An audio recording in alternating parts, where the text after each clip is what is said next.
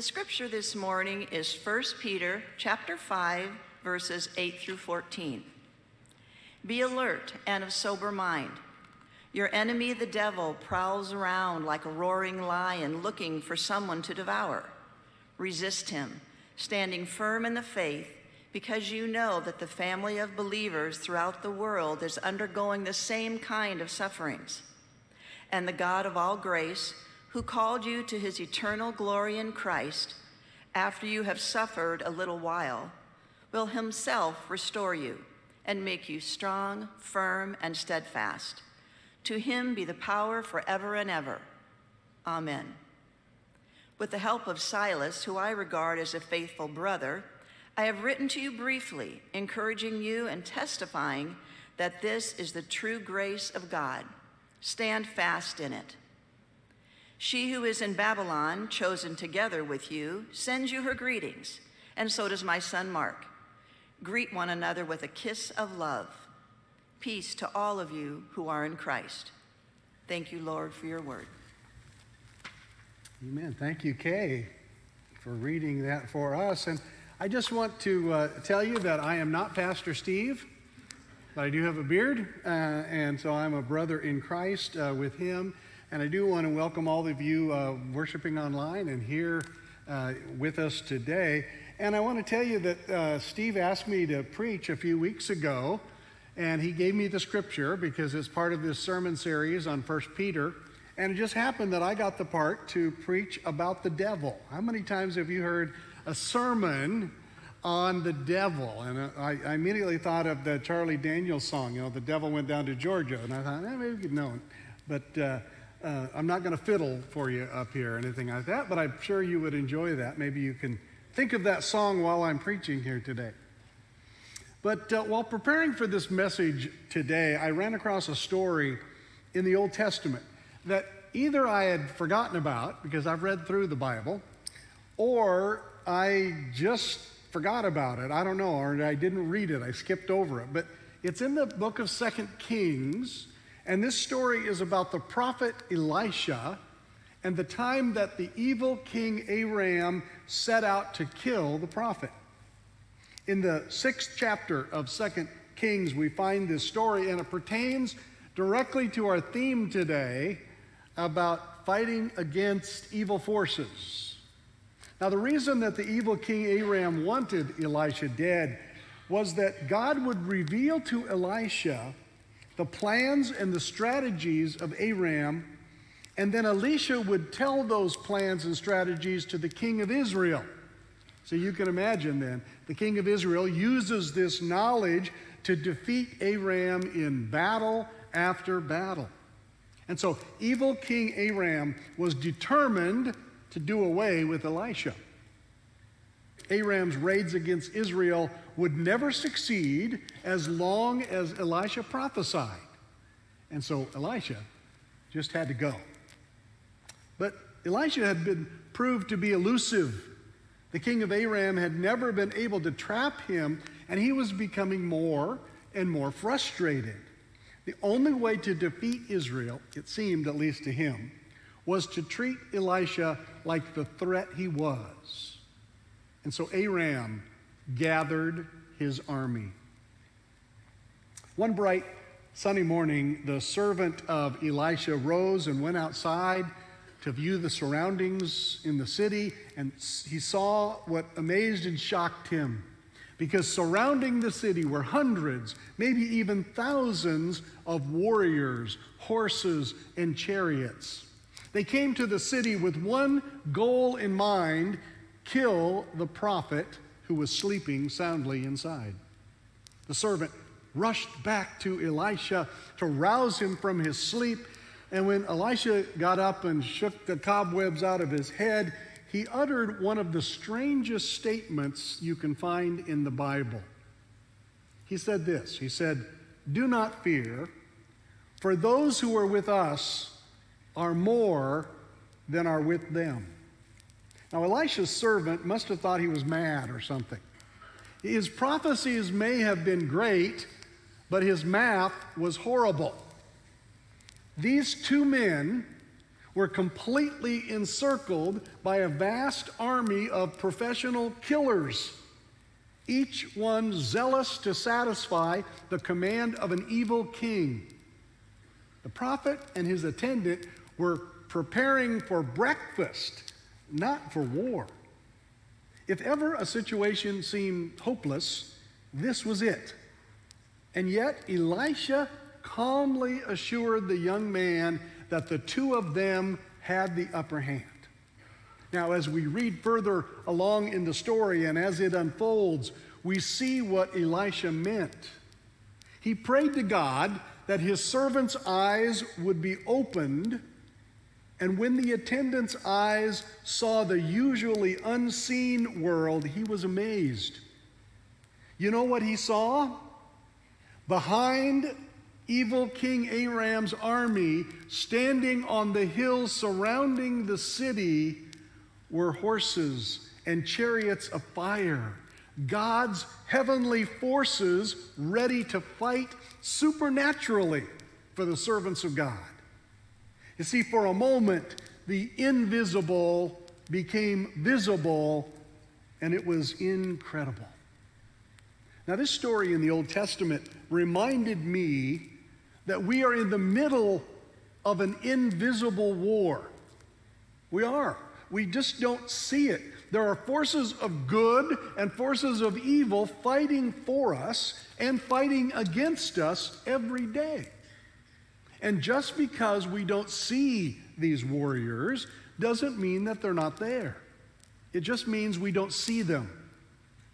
The assurance that Elisha gave to his servant is the same assurance that we need to remember today, maybe just put a little different way. I found in the book of 1 John, chapter 4, verse 4, the scripture verse that the disciple John says, Greater is he who is in the world, or is in you, than he who is in the world. Could you say that with me? Greater is he who is in you than he who is in the world. This is the message I'm going to come back to time and again in this, in this message today, and, and I, the message that I want you to take home. So when the person at home says, Well, what was the sermon about today? you can at least answer with that verse. I want to start today with the first verse of today's scripture reading, which was verse 8 of 1 Peter chapter 5. Peter tells us, Be alert and of sober mind. Your enemy, the devil, prowls around like a roaring lion looking for someone to devour. Now, this first verse tells us that we have an adversary who is seeking to destroy us, just as the evil king Aram sent his army out to destroy Elisha. Now, the first part of verse 8 says, to be alert and to be of sober mind. I think to me this means that we are supposed to take the devil seriously. We're in the midst of a spiritual battle, and we need to take this spiritual battle seriously, not because we don't know the outcome of the war.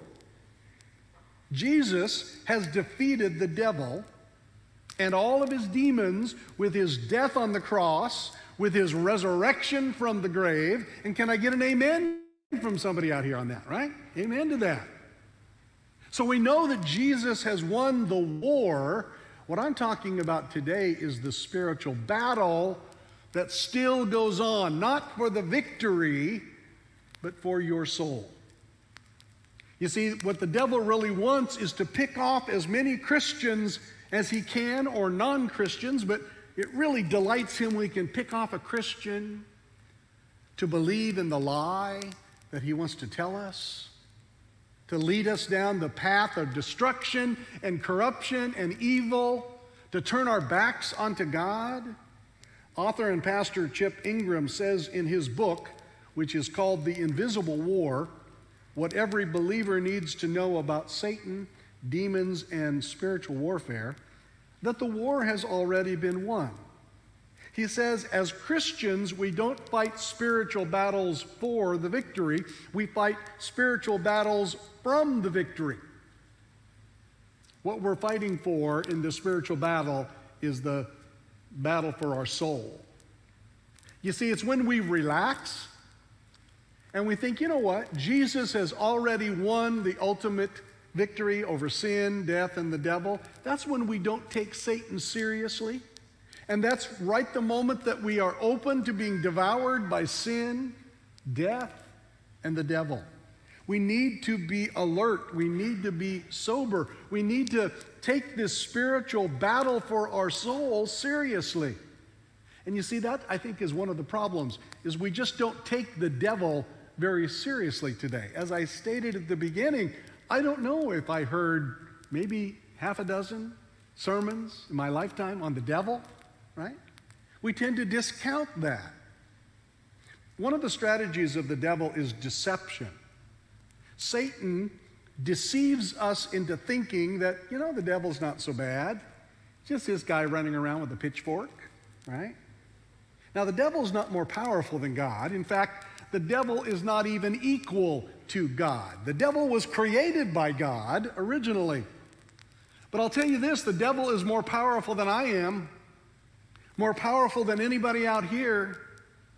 And if you think you can go up against the devil and win, boy, you might have a surprise coming. Think about it. When I talk about the devil, what comes to your mind? Well, if you're as old as I am, which some of you in here are, you might remember the comedian that was on TV, Flip Wilson. Remember him? And his catchphrase was, The devil made me do it, right? And even earlier than that, all of us were entertained on, on television by Samantha the witch in Bewitched. Now, the context of that show was a traditional family situation. There's nothing startling or offensive in the storylines fact, they usually even contain some kind of moral lesson for us. But the fact that there were witches and warlocks and an entire world of unseen supernatural beings, we chalked up as fantasy. After all, we said to ourselves, this is just entertainment. And things have just grown from there. 30 years ago, in the 1990s, we watched a spiritual, supernaturally gifted high school girl who could vanquish dark demonic entities of the underworld in Buffy the Vampire Slayer. And we were also entertained by an attractive trio of witches in the TV show called Charmed. But our interest in the dark side doesn't end with television. Many of us were fascinated first with the Harry Potter books, and then with all the Harry Potter movies, even the internet has become a storehouse of resources for occult practices, with blogs, with online gaming, with Pinterest boards, and tutorials on YouTube. Our culture seems to be fascinated with the ultimate conflict between good and evil, not only in its outward manifestations, but also in the dynamics of the underworld, the spiritual beings who, who inhabit it. And I would be the first one to tell you that the way the invisible world is represented in these various forms of entertainment is nothing more than that, just fantasy. But I would also be the first one to tell you, as a pastor, that the reality from which these fantasies arise is rock solid biblical truth.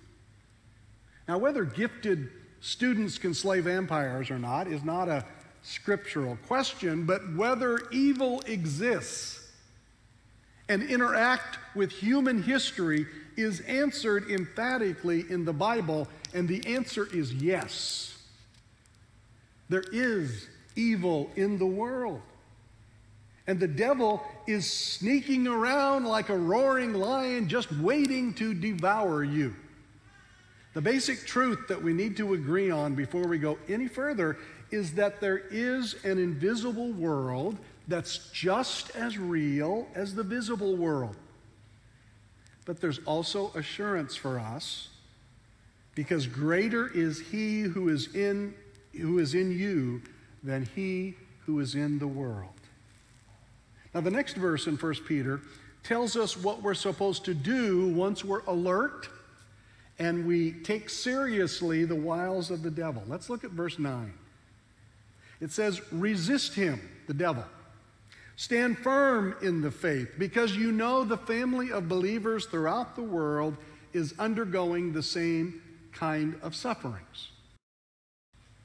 So it says when we take the devil seriously, we're told what to do to resist him. And one way to resist our foe, our enemy, is to respect him, but not to fear him. Let me say that again. We can resist Satan by respecting him, but not fearing him. Satan has already been defeated by Jesus. As long as we stay in Christ and respect the devil and his demons, we will not be snatched away. Now, we should not be preoccupied either with Satan. That's another strategy of the devil. Anything to get our minds off of God. And, and, and so we don't want to be preoccupied and think about it all the time, but we also don't want to take Satan lightly. We don't want to put thoughts of him up on the shelf or in the closet, and we only think about it on Sundays every once in a while when a preacher talks about the devil. Our time and attention should be preoccupied with God. Now, we can also resist him by being aware of his many strategies. I think this is important.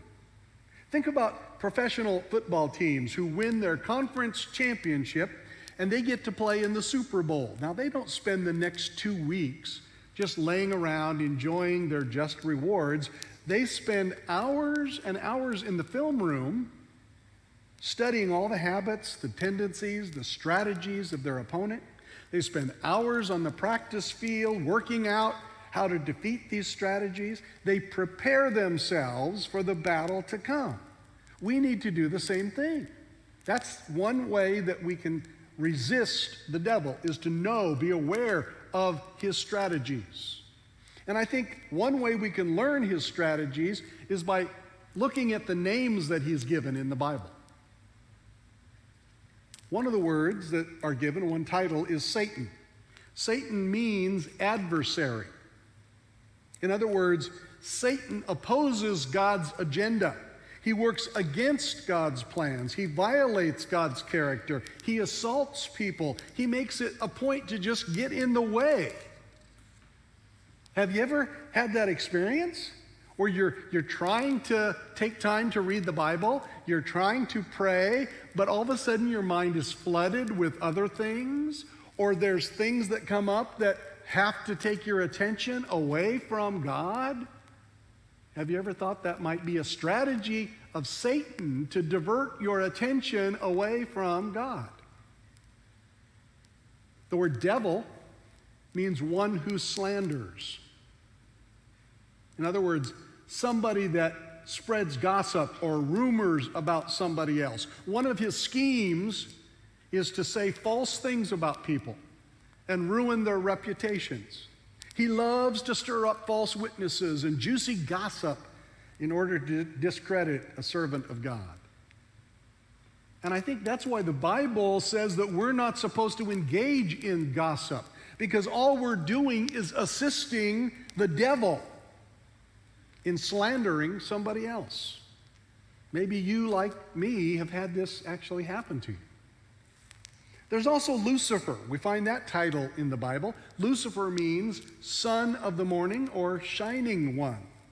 This was the name of the angel when God created him to be the best angel of all. This means that, that Lucifer is not going to be coming to you transparently ugly or scary, saying, hey, look at me, I'm the devil, I've got a pitchfork. You know, it's not going to come that way.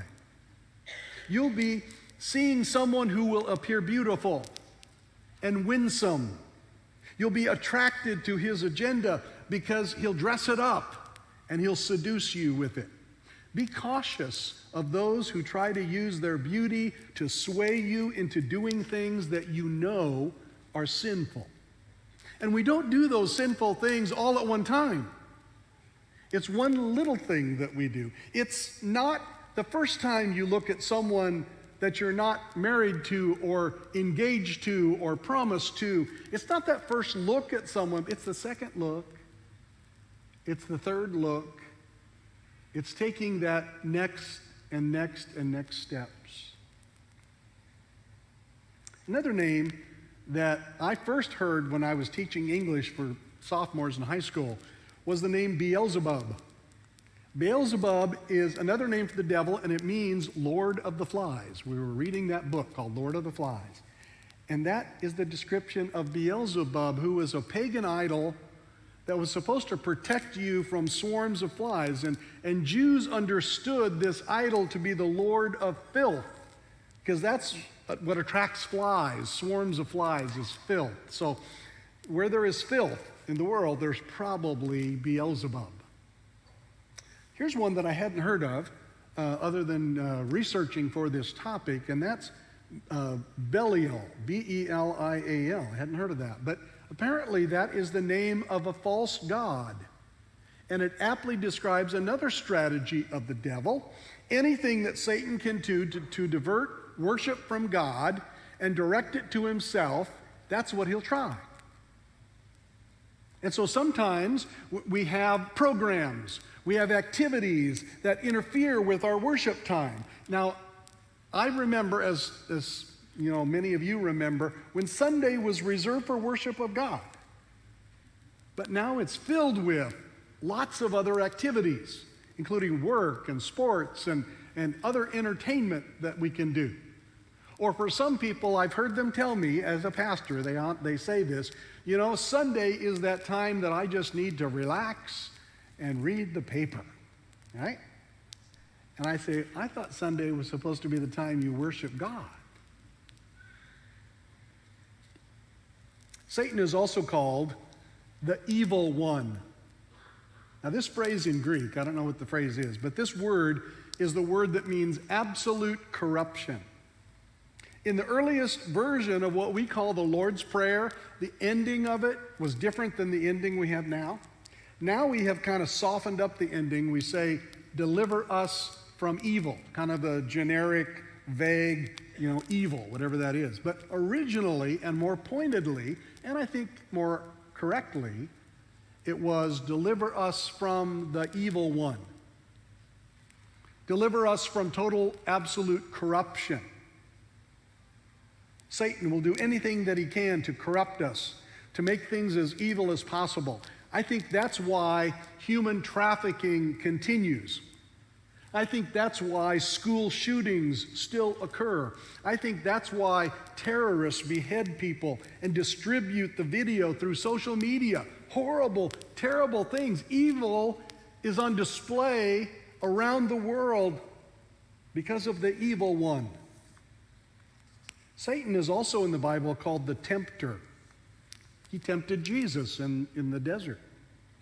And the tempter will exploit our perfectly good desires and entice us to fulfill them with artificial means. You know, God's given us a lot of good gifts to use on earth, right? Some examples would be food, rest, sex, ambition, work. And what the tempter does is he takes those good gifts from God, he distorts and gives us twisted variations of those things that are far from the will of God. It looks like it could be good, but it really isn't. Another name and strategy is the name the prince of this world. That's the name for, for the devil, the prince of this world. The prince of this world is a master of false systems. In fact, he crafts entire schools of thought that suck us in and then destroy us.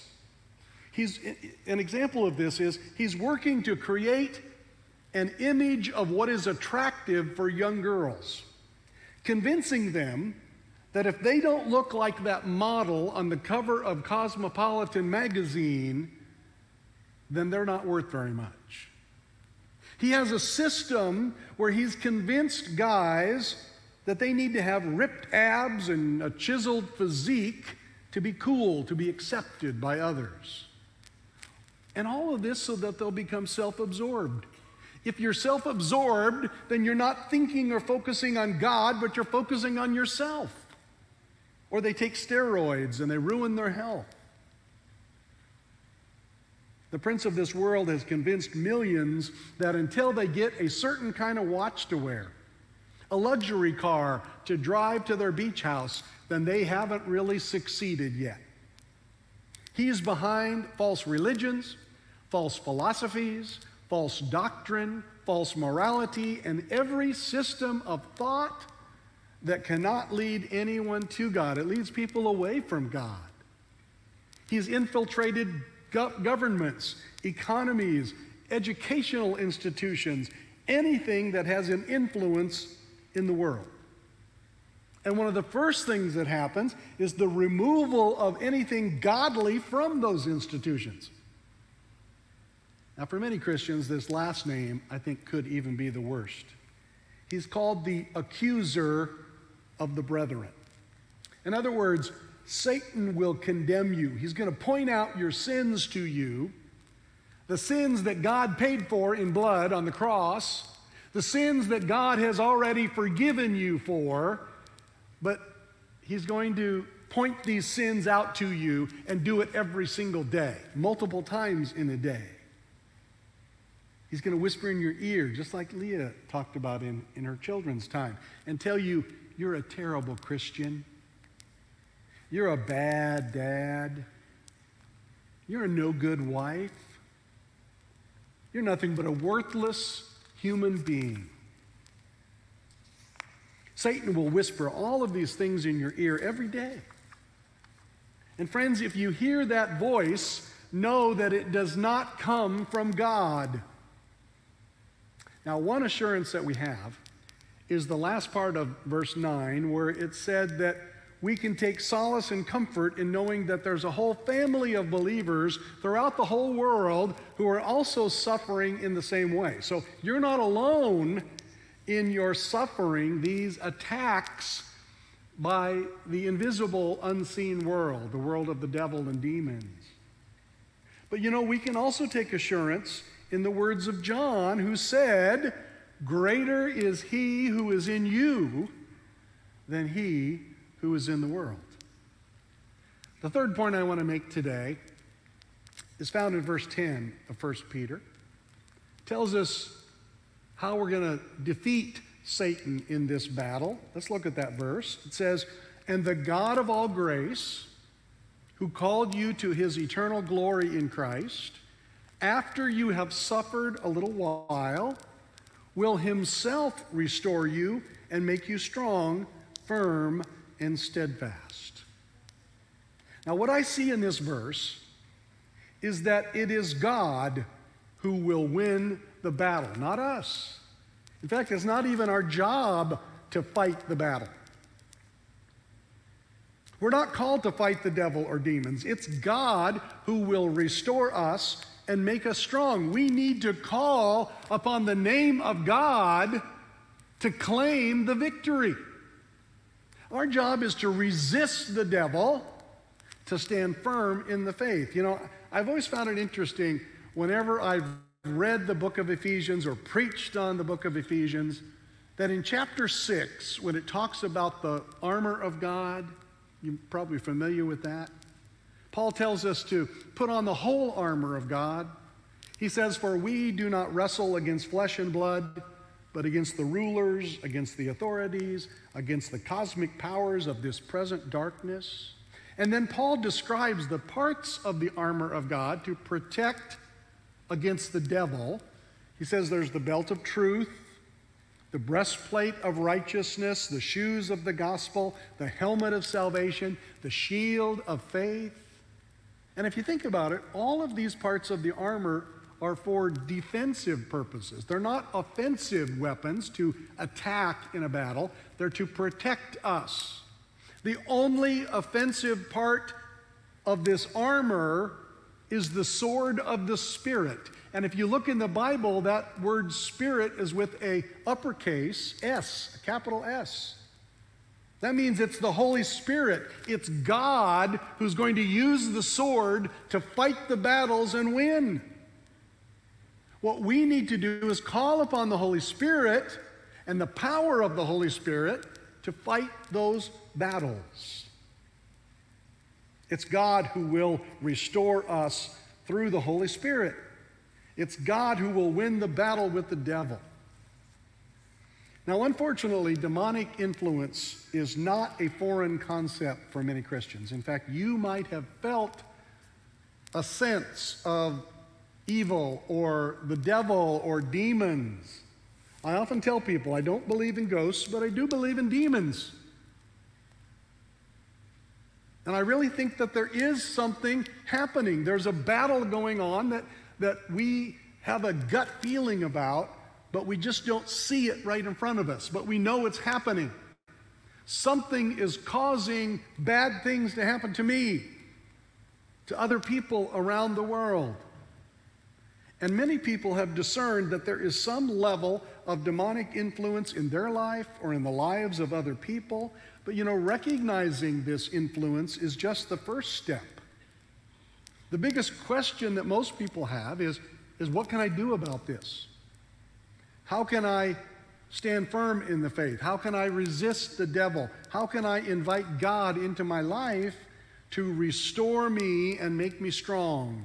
Well, I think the first thing is we need to have a good general understanding of the gospel. What I mean by that is an understanding that Jesus Christ, as God, came down to earth for the sole purpose of winning our souls to Him by taking our punishment on the cross to die for our sins, that He rose from the grave to show that he has won the victory over sin, over death, over the devil. Right? We need to know that gospel story and share it with other people to live our lives according to that biblical truth. And then we need to know that the victory over these things is in the name of Christ. We need to use the name of Christ. We're not supposed to fight these battles. We can't defeat the devil, but Christ can and has. So, in the name of Jesus Christ, I renounce the devil. In the name of Jesus Christ, I claim the victory through the sword of the Holy Spirit. You see, there's nothing the devil can do against that power. But when we try just on our own to do it, we'll be defeated every time. The disciples and the early church experienced the power of Jesus' name on a regular basis. You need to get in a habit, a regular habit, of calling on the name of Jesus Christ to claim that victory, that victory by the power of the Holy Spirit. And I think our memory verse sums this all up very nicely. Can we just say it together here at the end? Greater is he who is in you than he who is in the world. Let us pray. Lord, sometimes it's very discouraging to try to make headway in this world. Seems like there's so many obstacles in front of us, some that we put there ourselves, but many times that the strategy of Satan, of the devil, of his demons that just gets in our way. Or sometimes people spread rumors and slanderous things. Sometimes Satan whispers in our ear those negative thoughts and messages, trying to convince us that God doesn't really love us or that God isn't really powerful enough to turn us away from God. Lord, help us to resist him, to, to stand firm in the faith, to not rely on our own strength, but to rely on the strength and the power of the Holy Spirit. Help us to use the name of Jesus Christ to renounce those forces of evil and to claim victory in his holy and precious name. All this we lift up in your name. Amen.